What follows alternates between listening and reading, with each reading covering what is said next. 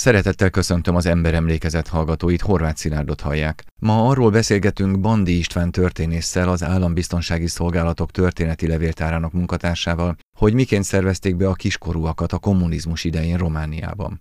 A beszélgetéshez illusztrációként az Erdélyi Krónika című napilapban Rostás Szabolcs tollából megjelent cikk vallomásait használjuk. De mindenek előtt hallgassák meg, hogy mit nyilatkozott az Erdélyi Krónikának 2010-ben Csendes László, a Securitate irattárát vizsgáló bizottság egykori vezetője. Ezek a gyerekek elképesztően nehéz helyzetbe kerültek, hiszen egyik sem mondhatott nemet, ha például az osztályfőnöke vagy a kollégiumi nevelő, aki kisebb hálózatot koordináló, úgynevezett rezidensé vált, felszólította, hogy írjon alá. Sokkal kevesebb információnk van arról, hogy mi volt a formanyomtatvány aláírásának a konkrét hozadéka, mit is kellett nekik tenniük ezután. A titkosszolgálatnak elsősorban az iskolával kapcsolatos információk kellettek, de hát el tudja képzelni, milyen komoly értesüléseket szerzett a SZEKU, ha az egyik gyerek teszem azt elárulta, hogy a diáktársának magyarországi szappanja van. Nagyon sokat beszéltünk már a kommunista diktatúrákról, a közép-európai és kelet-európai kommunista diktatúrákról, és nagyon sokféle különböző részét megnéztük ezeknek a diktatúráknak. Van, ami nagyon kényes, mert tulajdonképpen gyerekekről szól, hogy ezek a diktatúrák mennyire használták a szüleik ellen, vagy a tanáraik ellen, vagy a környezetük ellen a beszervezett fiatalkorúakat. Szerveztek-e be egyáltalán fiatalkorúakat? Igen, mint eszköz, és az eszköz természetesen ez a korabeli titkosszolgálati politikai rendőrségi fogalomhasználat szerinti eszköz. Tehát a fiatalkorú, sőt, mutatjuk nyugodtan gyerek ügynökség használata a szocialista táboron belül elfogadott volt, gyakorlat volt, de nem volt köztudott. Magyarországon elhanyagolható a jelenség, a jelen tudásom szerint. Az egyháziskolákban történt beszervezéssel foglalkoztam, Rajnerem János kötetében, az Antalról szóló kötetében tesz ugyan említést, hogy az osztályban, az Antal József osztályában voltak ügynökök, gyerekügynökök, vagy diákügynökök ingyen. Az egyház iskolákban is voltak ügynökök, de ezek száma olyan, olyan csekély, tehát néhány szeméről beszélünk. Ezzel szemben a romániai 89 előtti rendszernek titkosszolgálati tevékenysége ebben a körben ezrekre rúg. Ez a magyar területet érintette, vagy pedig egész Romániát? Egész Romániára értendő. Számokkal is tudok szolgálni. A 1989-es rendszerváltozás, rendszerváltás évében 130-140 ezer körül lehetett az ügynökök száma Romániában. Ennek durván a majdnem a 20%-a volt fiatalkorú, és ezt még tovább szűkítve Elmondok egy nagyon jó példát, amin keresztül jól megértető, és akkor mindenki maga leülhet otthon és számolhat, és megnézi, hogy mi hova fog ezzel eljutni. Adva van egy megye, annak van egy megyei jogú városa, ezek általában százeres szintű városok, tehát Nagybányától Brassóig, most nem sorolom föl, ez két ezer, vagy jó esetben csak százer lakosú, nagyjából 20 iskoláról kell beszélni. Több magyarságnál 10 iskola van, beleértendő akkor a szakiskolát is, és a liceumot, tehát a tani gimnáziumot. Egy iskolában párhuzamos osztályok, tehát egy osztályban minimum egy ügynöknek kell lenni, de ugye ez nem kimondottan hatékony most a politikai rendőrség szempontjából, ugyanis ha az osztályban ellenőrizni akarták annak az ügynöknek, annak a beszervezett személynek a hitelességét, akkor ugye kellett egy másik ügynök. Tehát inkább a kettővel kell számolni. Tehát, hogyha egy iskolában van egy évfolyamon kettő, de általában négy osztály szokott lenni egy ilyen megyei jogúnál, akkor ez azt jelenti, hogy négy évfolyamon az már 16 osztály, 16-szor 2 az 32 ügynök első lélegzetvételre, és akkor ezt beszorozni erdélyi szinten, akkor itt már eljutunk az ezes szintig, de erre is tudok másfajta megközelítést, ami már statisztikai, tehát a romániai statisztikai adatok szerint is lehet gondolkodni. Egy évkör, egy generáció, amikor ugye iskolába lép, 9 ésként, nagyjából egy ilyen évkör ez 20 ezer fő, tehát 20 ezer magyar diákot jelent. Na most ha ennek csak az 1 százalékát vesszük, akkor is jelentős tehát ezekkel a számokkal kell dolgozni, és akkor kijön, hogy több ezer beszervezett fiatal magyar gyereket vontak be ebbe a kellemetlen, nyomasztó kapcsolatrendszerbe, vagy viszonyrendszerbe, a Szilágysomjói Horváth Istvánt 1964 tavaszán 14. életévének betöltése előtt szervezték be. Behálózásában jelentős szerepe volt Máté Sándor matematika tanárnak, a Szilágysomjói Elméleti Líceum akkori igazgató helyettesének, aki egy napon irodájába hívatta a gyermeket. Az aligazgató kis előadást tartott neki a kommunista rendszerről és az osztályellenségről, majd felkérte, hogy látogasson el a városi rendőrfőkapitányságra. Itt Szabin Rusz százados kertelés nélkül közölte vele, hogy jelentenie kell a szekuritáténak. Egyúttal aláíratta vele az együttműködési nyilatkozatot, és szigorúan fölhívta a figyelmét a titoktartási kötelezettségre is. A százados lett a gyóntató papom. Ő tartotta velem a kapcsolatot. Kisebb fejbekólintásként hatott a beszervezés híre, aminek gyerekfejjel eszembe se jutott ellentmondani. Ha kicsivel idősebb vagyok, több tapasztalatta, talán visszautasítom. De ezen már hiába valóság rágódni. Egy ilyen beszervezés nem sokban tér el a felnőtt beszervezéstől. A különbség ott érhető tetten, hogy míg egy gyerek 18 év alatt nem azzal a felelősségkörrel rendelkezik, mint egy felnőtt, és ezt a tartók tudták, tehát a tisztek ezt nagyon jól tudták, és erre konkrét példa is van, egy nagybányai tiszt, aki 85-ig szolgálta a szekuritátét, kilépett utána 2000-es évek közepén kvázi meggyónta azt, hogy hogyan csinálta ezeket a beszervezéseket. Ezért tudjuk olyan pontosan, részletesen, nem csak a levéltári források beszélnek, hanem szerencsénkre a tisztek is, hogy hogyan történt ezeknek a gyerekeknek a beszervezése. De egy gyereknek a behívása mondjuk egy iskolában, az igazgatói szobában az önmagában elég nagy trauma, és egy idegennel való találkozás egy ilyen környezetbe, és még egy bemutatkozás után, mert nem titkolták el, hogy kivel áll szembe, mert tudták, hogy mi lesz a reakció. Tehát az a fajta megrettenés, vagy pont a fordítottja, vagy lehet, hogy ez egy folyamatban, tehát ebben a beszélgetési folyamatban, hogy ezek szakaszokra oszlanak, vagy bonthatók, és pszichológiailag jól magyarázható, hogy mi történik a lelki világában, a gyerek lelki világában. Úgyis felfogható, hogy őt milyen fontosnak számít, hogy őt egy ilyen felnőtt, a titkos szolgálat megkereste. Ugye így is lehet ezt értelmezni.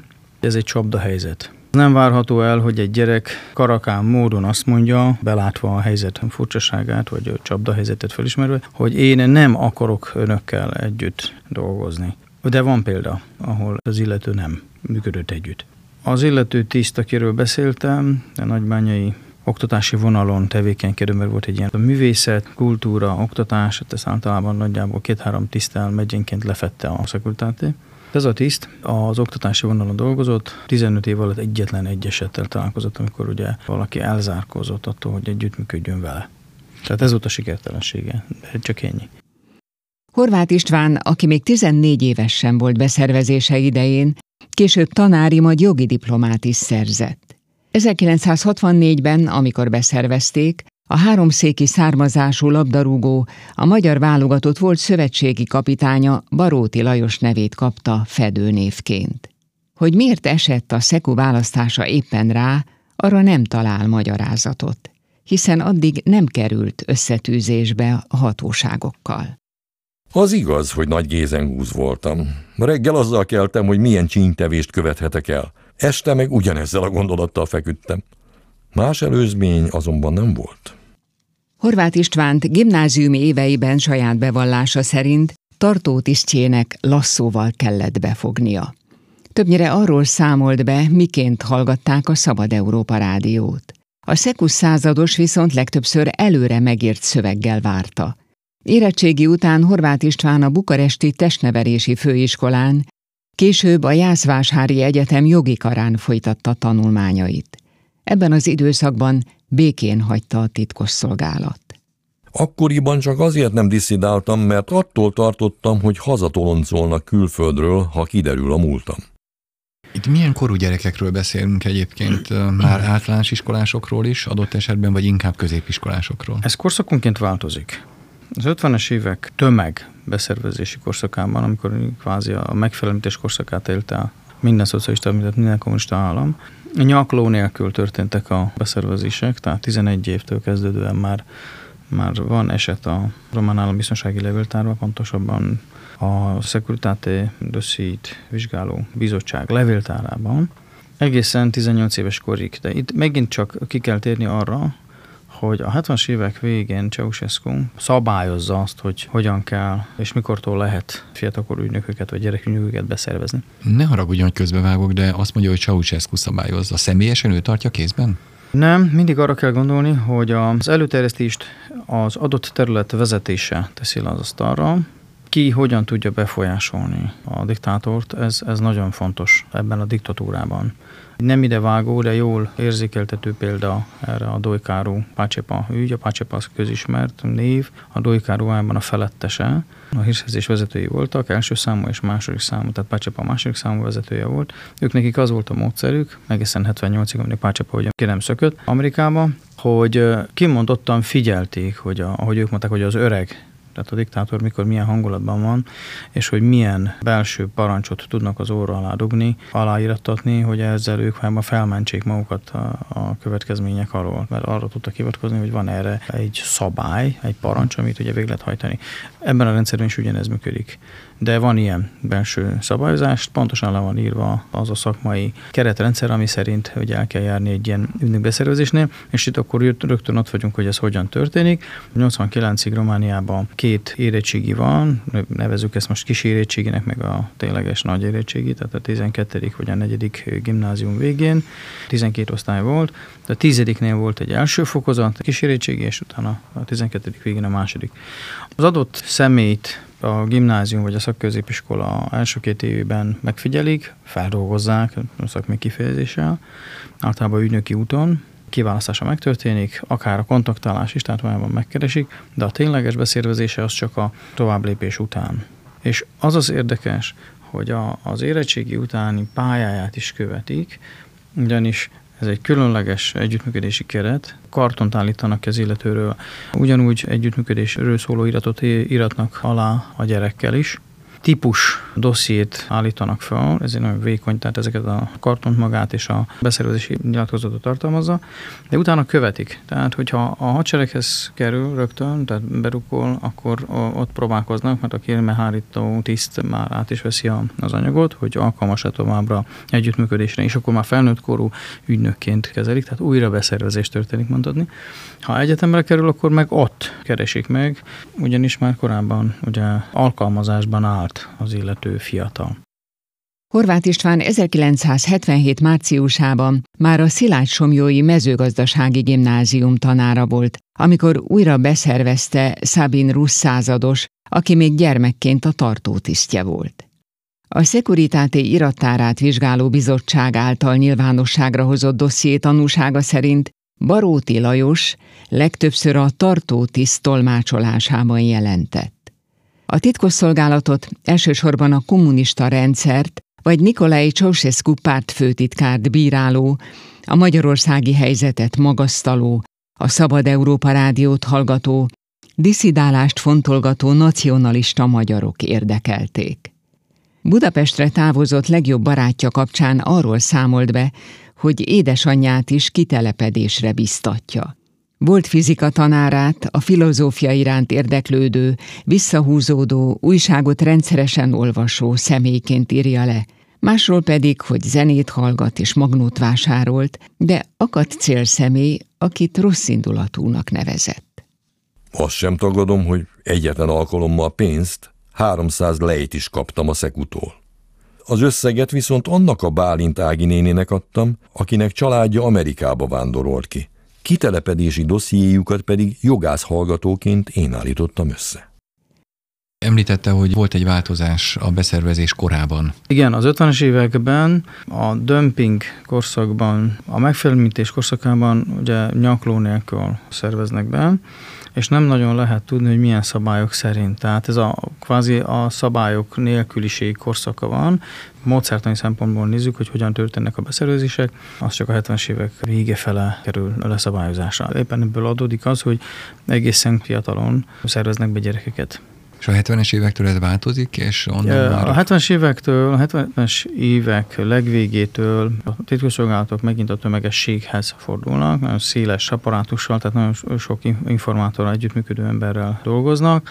Azt az elvet, az én tapasztalatom azt mutatja, azt az elvet alkalmazták, hogy minél többen vannak, annál nagyobb az irányíthatóság, a rálátás, stb. Tehát nem a minőségre, hanem a mennyiségre mentek rá, tehát így, így nagyobb információt tömeghez juthattak, de Azért mondom, hogy befolyásolással éltek, mert ugye ők mindig azt mondták, hogy megelőző tevékenységet végeznek, hanem pozitív befolyásolást akarnak. Tehát, hogy el se jussanak ahhoz a mondjuk falfirkához, vagy, vagy egyáltalán ahhoz a rendszert kritizáló csoportosuláshoz. Tehát az, ahogy ők azt meg akarják előzni. Hát ezek persze természetesen indokok, de, de a rendszerre jellemzőek.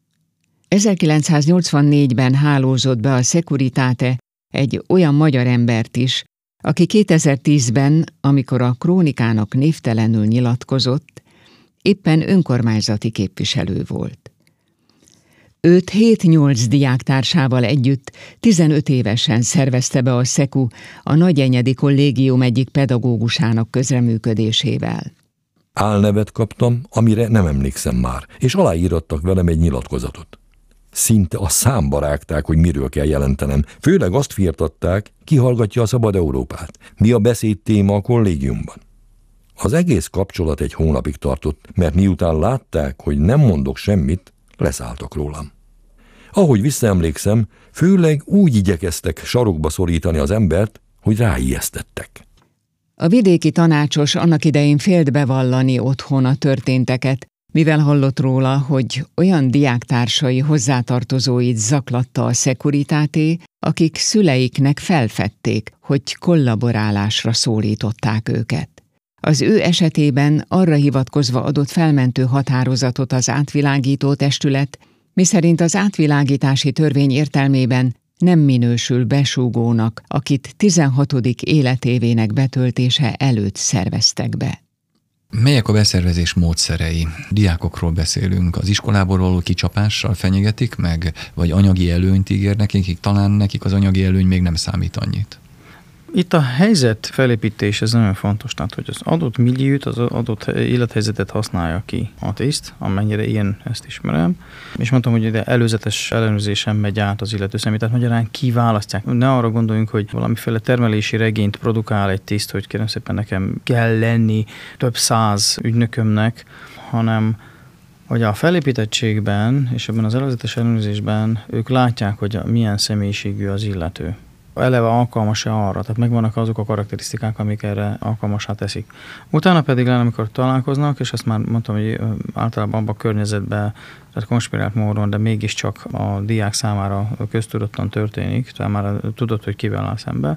Ezt a hatást használják fel arra, hogy bevonják. Az első lépés, hogy beszéljen a, a, az osztályról, beszéljen a, a barátairól, beszéljen a tanárairól. Tehát a, a, abban a pillanatban ő, amikor az első alkalommal már er, erről elkezd beszélni, már pedig lenne, mint egy gyerek miért beszélne. Itt az igazgatói környezetben történik. Tehát ez itt a kulcskérdés, hogy az igazgatók megengedték, de kérem, tehettek volna másképpen? Tehát ez ugye ez egy nagy kérdés, hát ez most inkább költőkérdésnek hangzik, mert tudjuk, hogy megtették. Tehát itt az iratok megvannak. Tehát abban az igazgatói környezetben a diák rögtön válaszol.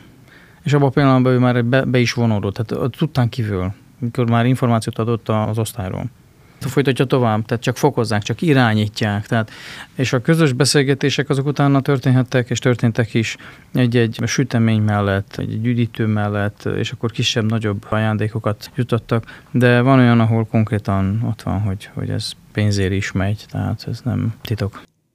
Csendes László, a Szekuritáte irattárát vizsgáló bizottság tagja, akinek kezében 16-17 éves gyerekek beszervezéséről tanúskodó dokumentumok fordultak meg. Elmondta, hogy a tartótisztek legtöbbször nem is a gyerekekkel iratták meg a beszervezési nyilatkozatot, hanem az általuk kitöltött formanyomtatványt iratták alá a behálózott kiskorúval. Tevékenysége során a szakértő számtalan névvel találkozott, amelynek birtokosa ezeken a formanyomtatványokon kívül később semmilyen kapcsolatban nem állt a volt titkos szolgálattal. Ezek a gyerekek elképesztően nehéz helyzetbe kerültek, hiszen egyik sem mondhatott nemet. Ha például az osztályfőnöke vagy a kollégiumi nevelő, aki kisebb hálózatot koordináló, úgynevezett rezidensé vált, felszólította, hogy írjon alá. Sokkal kevesebb információnk van arról, hogy mi volt a formanyomtatvány aláírásának a konkrét hozadéka. Mit is kellett nekik tenniük ezután? A titkos szolgálatnak elsősorban az iskolával kapcsolatos információk kellettek. De hát el tudja képzelni, milyen komoly értesüléseket szerzett a Szeku, ha az egyik gyerek teszem azt elárulta, hogy a diáktársának magyarországi szappanja van. Csendes László szerint mindenképpen megrázó, hogy mit művelt a kommunista gépezet a gyerekekkel.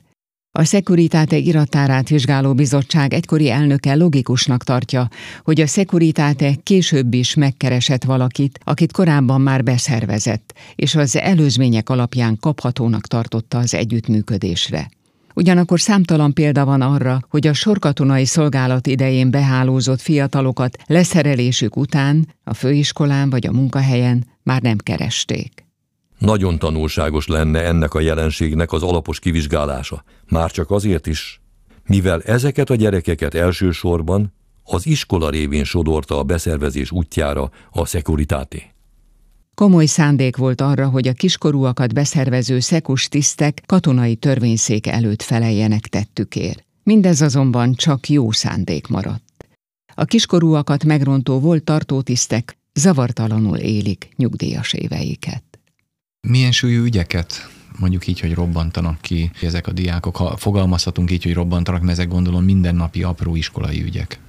Hát amire igazán figyeltek, az, hogy milyen az alaphangulat. Ha a teljes folyamatot nézzük, hogy a, a diák, aki egy karriert ír le, ha, ha lehet ilyet mondani, a középiskolából az egyetemig, hogyha ez a életpályája, vagy utána egy másikat tehetünk oda, hogy kétkezi munkás lesz, de akkor is, tehát egy munkaközösségbe került. Tehát, tehát ez egy olyan ember, aki már gyerekkorában bevonódott, tehát utána természetesen rendelkezésen áll, tehát ugyanazt fogja csinálni, tehát kvázi hozzászakik, tehát egy ilyen nyúlványa, meghiszabított karja a titkosszolgálat, a politikai rendőrségnek, az elsősorban azt az alapinformációt adja, hogy milyen a, milyen a közhangulat, ami nagyon fontos, mert ugye 24 órás jelentésben megy föl az első számú vezetőhöz, országvezetőhöz, Ceausescuhoz. A második az, amikor konkrét ügyre kíváncsiak, az, hogy melyik tanár mit mond. Most a diák ügynökről beszéltünk, vagy a gyerek ügynökről beszéltünk, és rögtön hozzá is tettem korábban, hogy ugye legalább kettőnek lenni kell egy adott közösségben, de ugye felnőtt ügynökség is létezik, tehát egy iskolán belül ott vannak a tanárok, egy szakiskolán ott vannak a mesterek, a különböző pedagógusok. A hivatalos kapcsolatrendszer ugye a pártvonalasok, a pártitkárok az iskolában, vagy a, a ifjú munkás vonalon, tehát az útécsisták több szólamú, több forrásból érkező információkat vetnek össze, rakják össze. És ez még csak az iskola. Ezt ugyanígy el kell képzelni, hogy az egyetemen ugyanezt történik. A munkahelyeken ugyanezt történik. A gyáraknak ugyanígy megvan a beszolgáltató rendszere, tehát információ gyűjtő köre. Mert ez titkos információ gyűjtés, tehát ez minden korszakban létezik, csak ugye nem mindegy, hogy milyen eszközzel és hogyan gyűjtöm be. Mai fogalmaink szerint talán azt a kifejezést is használhatnánk erre az esetre, hogy ez gyermekbántalmazás. Ma ezt mindenképpen így kezelnénk. Ezt a bántalmazást úgy kezelték-e a gyerekek, ahogy ma a pszichológusok mondják ezt a bántalmazást, hogy titokban tartják a felnőttek előtt, mert szégyellik, mert azt hiszik, hogy ők hibásak ebben. Elmondták a szülőknek? Volt olyan eset, volt egy vizsgálatkérés, mégpedig len, ha jól emlékszem, a romániai kommunizmus bűneit üldöző intézmény, ez az ICCMR rövidítve, a munkaközössége a levéltári források alapján indított egy eljárást, nem tudom, bűnvádi eljárást, amiben meg akarták állapítani, hogy kik azok, akik ezt az egészet csinált. Nem tudja, tisztekre voltak kíváncsiak, mert ugye felelőst keresték, tehát nem azt, aki ezt végrehajtotta, tehát nem a diákokat próbálták meg minden áron élve boncolni. Bocsánat, csak rendesen megjegyzem, hogy ugye a nemzetközi jogi gyakorlat szerint az ilyen gyermekbántalmazásos esetek nem évülnek el.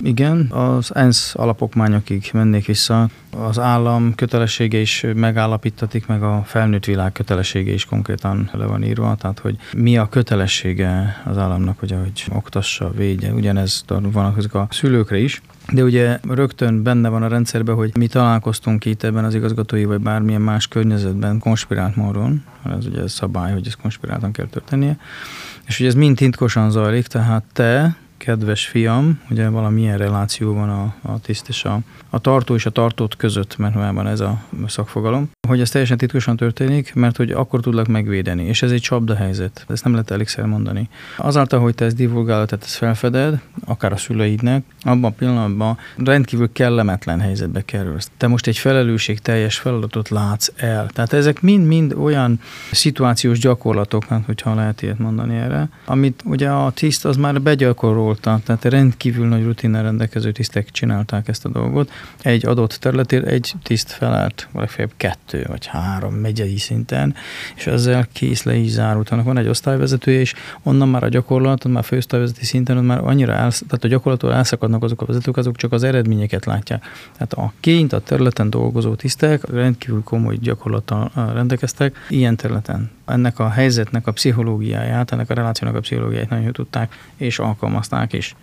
Visszaugolva a győri esetre az volt a legnagyobb szerencsé a bencéseknek, mert ugye bences diákok között is történt sajnos ilyen beszervezés, hogy az illető tiszt a felesége után, aki elvégezte az orvosit, az kérte magát áthelyezni Kecskemétre, és így áthelyezték őt is és ezzel a győriek és a panohalmi bencés diákok megszabadultak ettől az embertől, mert szörnyű tragédiák sorát okozta volna, de még azt is hozzá kell tennem, hogy ugyanakkor a korabeli politikai rendőrség körökben, a 3 per 3 belül egy tanulmányi anyagot készített ez a tiszt, és ezt még javasolták is terjeszteni a rendszeren belül, hogy mások is kedvet kapjanak az adott területen. Most ezen ugye el lehetne mosolyogni, szarkasztikusan természetesen, hogy egy ilyen ifjúságvédelmi vonalon a tisztek pont ügynök beszervezése foglalkoztak. Mi történt akkor, ha a gyermek felfedte a családja előtt a titkát? ezzel dekonspirálódott, és kivették a rendszerből, tehát megmenekült, vagy pedig csak még kellemetlenebb helyzetben sodorta magát? A szebeni esetet kezdtem el mondani, ahol volt egy ilyen, hogy a, a gyerek nem bírta, a, a szülő, az apa vette észre, hogy a gyerek letört, kedvetlen. Megkérdezte, elmondta, hogy mi történt, és akkor az apa azt javasolta rögtön, hogy ne konfrontálódjanak. Azt nézte, hogy a gyereknek mi a könnyebb, hogy ne legyen még nagyobb tehernek kitéve, konfliktus helyzetnek, és azt mondta, hogy csak általános dolgokról beszéljen az osztályok kapcsolatban, konkrétumokat azt mindig hagyja ki. Sajnos ez nem így működött. Tehát a tartó az, az jóval, jóval rafináltabb volt annál, mint sem, hogy ezt így könnyen elengedte volna. Van még egy nagyon fontos szereplő ebben az egész tartó és tartott közötti kapcsolatrendszerben. Azt mondtam, hogy egy megyében kb. három ember foglalkozik gyerek ügynökök beszervezésével, tartásával. Megjelenik a rezidens fogalma. A rezidens az általában egy olyan felnőtt ügynök, aki az adott iskolában ugye beszervezetként ott van, és rendkívül módon megbízható. Tehát a tiszta már rábízza ezeknek a gyerekeknek a sorsát, tehát úgy, hogy a kapcsolattartást, ami ugye két irányú, tehát átveszi az anyagot, és adja az utasítást, hogy mit kell tennie, tehát mi a további teendő, mit cselekedjen, hogy cselekedje, az a tanár fogja látni. Ugyanis kiszámoltuk, hogy egy megyében, ilyen megyei jogvárosban akár 100-150 fő is jutna, akkor ez hát szakmaiatlan. 150 fővel nem lehet kapcsolatot tartani úgy, hogy mélységig mindenkiről mindent tudjak, és hogy azt a élethelyzetet, hogy én bizalmasod vagyok, ezt így nem tudja fenntartani. Tehát mondom, egy közvetítő rendszer is van ennek. 16 évesen esett át a Securitáté diktálta tűzkerestségen Veres József, a Fehér megyei Szépmezőközség önkormányzati képviselője, akit a Nagyenyedi Betlen Gábor kollégium diákjaként a bentlakás nevelőnője tessékelte a rendőrségre. Aláíratták vele az együttműködési nyilatkozatot. Megkapta a Székely Levente fedőnevet, és felszólították, számoljon be bármilyen furcsaságról. A szekusokat különösen az egyik diáklány külföldi rokonairól szóló értesülések érdekelték. A beszervezés 1984. novemberében történt. Akkor nagyon megrettentem, annál is inkább, mivel egy fél sötét szobában zajlott le az egész kihallgatás. Nem tudtam, mi lesz ebből, Féltem azt mondani, hogy nem működöm együtt. Gyerekként a lehetséges következményeket sem fogtam fel. Tulajdonképpen ma sem tudom, miért esett rám a választás.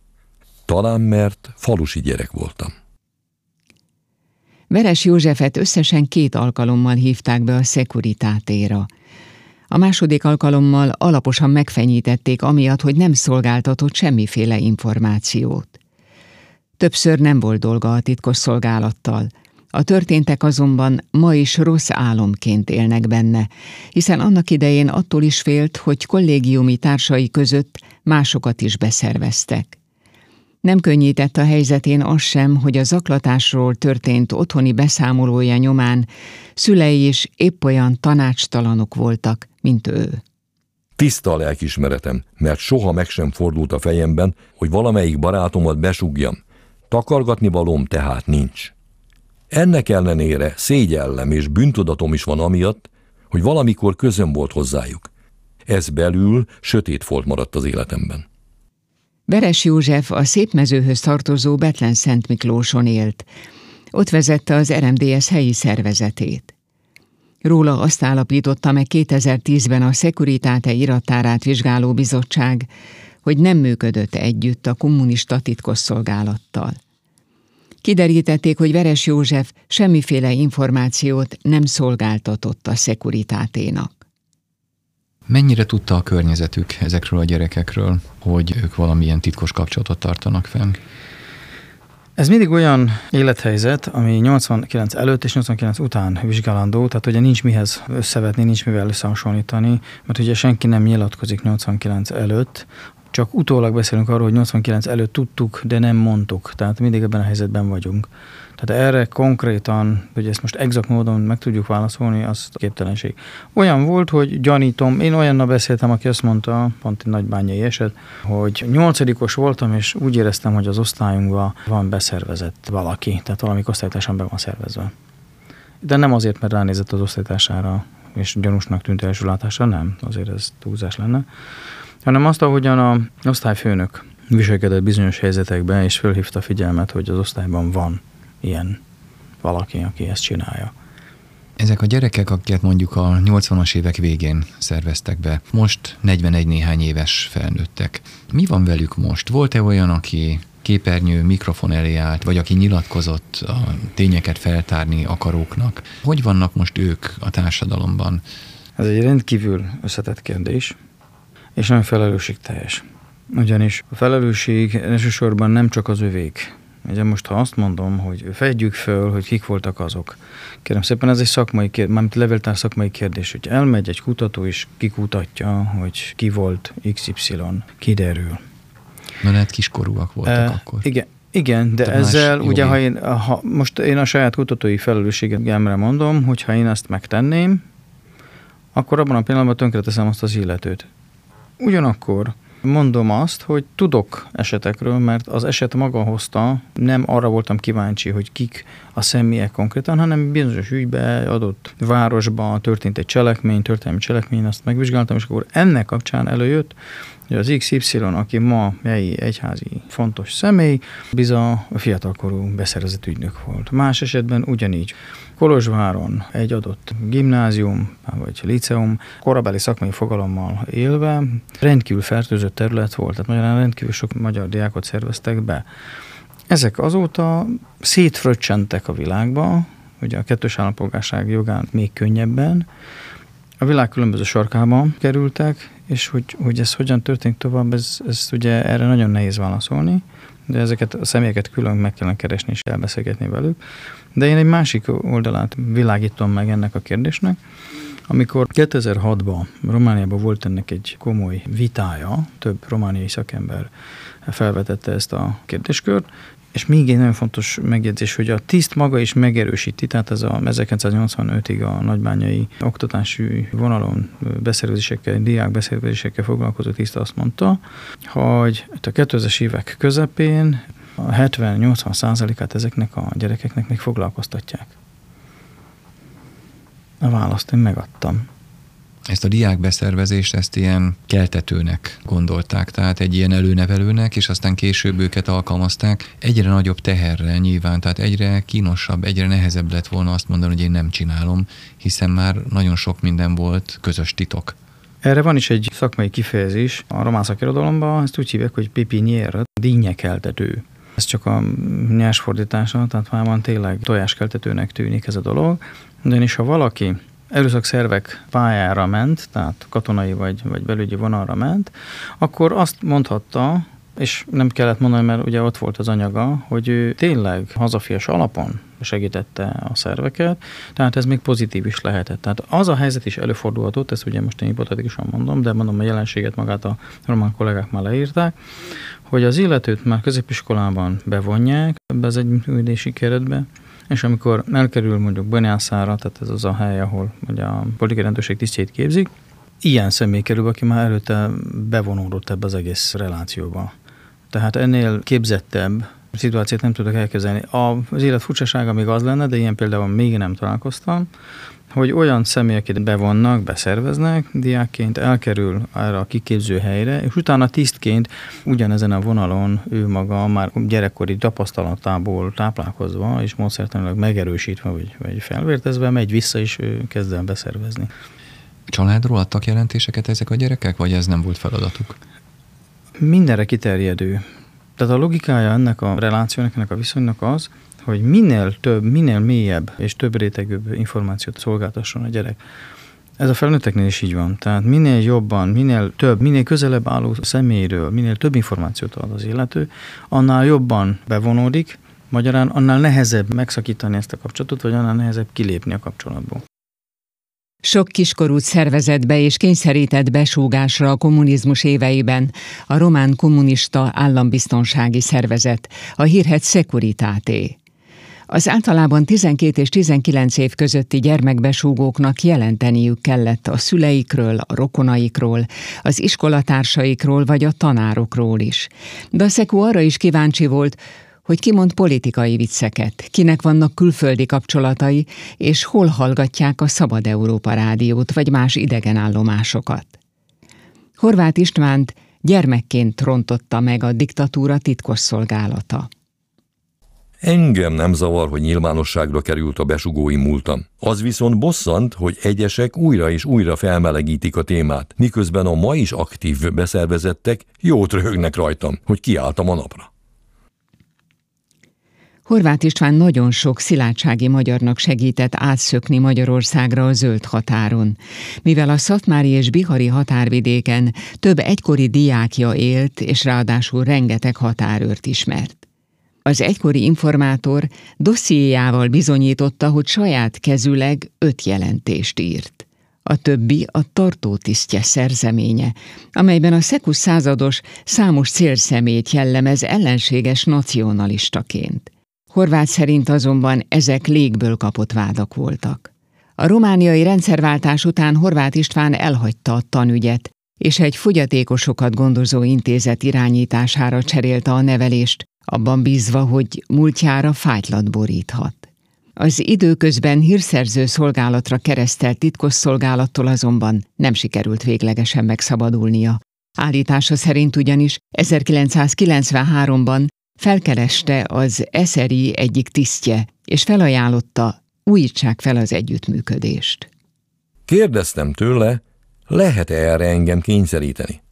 És amikor nemleges választ kaptam, elutasítottam a felkérést. Egy évvel később ismét megkörnyékeztek. Én újból megtagadtam. Aztán nem sokkal később előzönlötték az intézetet, a pénzügyőrség, a megyei tanács, a rendőrség ellenőrei. Horváth István a titkosszolgálat bosszújának tudja be, hogy 1995-ben hivatali hatalommal való visszaélés miatt vádat emeltek ellene. Felrótták neki, hogy ellopta a saját szolgálati gépkocsiját, majd másfél év felfüggesztett börtönbüntetést kapott, amit aztán amnestiával eltöröltek. A szóban forgó autót éppen Debrecenben javítattam meg németországi adományozóink pénzéből, tehát szó sem volt lopásról.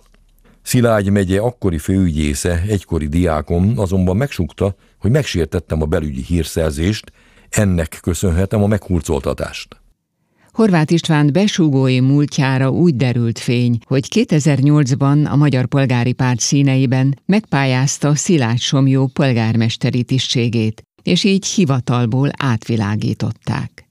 A bukaresti táblabíróságon lefolytatott per során a Securitate irattárát vizsgáló bizottság elsősorban a mai jelentések alapján kérte Horvát besúgóvá nyilvánítását, amelyekben a diktátort, a szocializmust, az ételjegyeket és sorállásokat elmarasztaló személyekről, valamint a romániai életszínvonalat ostorozó, külföldről hazalátogató nacionalista magyarokról számol be, és a testület szerint ezáltal megsértette a célszemélyek emberi jogait.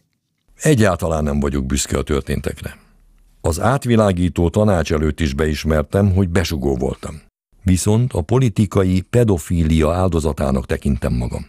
Az általam besúgott személyek közül soha senkit nem ért retorzió a jelentéseim nyomán. Eközben a dossziémban óvott félként feltüntetett személyek kilétét homály fedi. Nekik ma is fal az az állambiztonság, hiszen bizonyára aktívak. Elvártam volna a Securitate írattárát vizsgáló bizottságtól ügyem alapos kivizsgálását, annak megállapítását, hogy engem először gyerekként szerveztek be. Ma sem értem, hogy mondhatta azt a bukaresti bíró, hogy ez nem mérvadó információ. Horváth Istvánnak saját esetéből levont következtetései szerint is meggyőződése, hogy a kommunista diktatúrával együtt letűntnek hitt, elnyomó gépezet ma is működik. Azt mondja, hogy a gyerekeknél az erdélyi magyar és a regáti román területeken is jellemző volt ez a beszervezés. Mi a helyzet a tartótisztek nemzetiségi megoszlásával? Tehát akik beszervezték őket, jellemzően román vagy magyar tisztek voltak?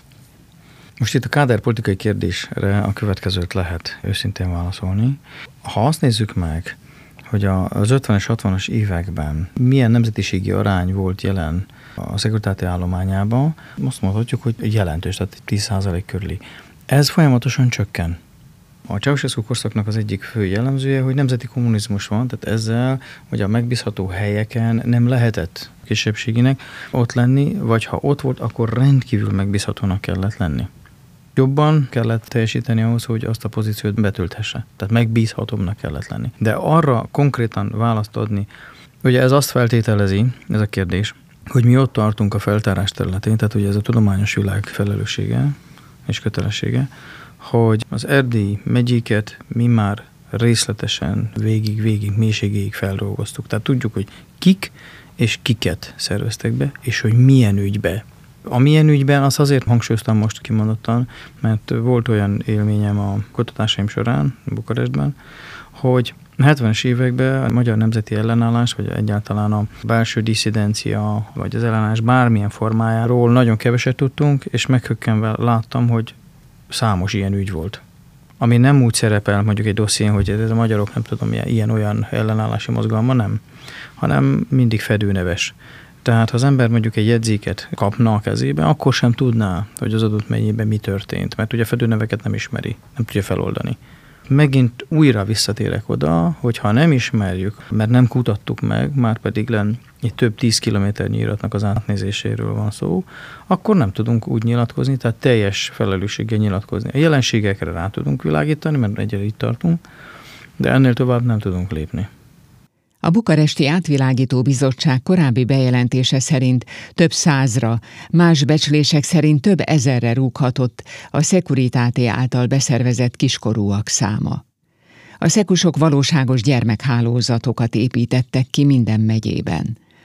Az általában 12 és 19 év közötti gyermekbesúgók rendszerint a jó tanulók közül kerültek ki, többnyire munkás vagy paras családokból származtak. Kiválasztásukkor egyik fontos szempont volt, hogy az illető kollégiumban lakjon, vagy rendszeresen részt vegyen a sporttevékenységekben, mert így a közösségében könnyebben elvegyülhetett. Jelenteniük kellett a szüleikről, a rokonaikról, az iskolatársaikról vagy a tanárokról is. De a Szekó arra is kíváncsi volt, hogy kimond politikai vicceket, kinek vannak külföldi kapcsolatai, és hol hallgatják a Szabad Európa rádió műsorait, vagy más, a román szekunak idegen állomásokat. Szakértők szerint többségük nem szolgáltatott olyan információkat, amelyek veszélybe sodorták volna bárkinek az életét, és valójában a kommunista rezsim áldozatai voltak. Ez egy nagyon nehéz tehertétel, de egyben ez egy nagyon komoly örökség.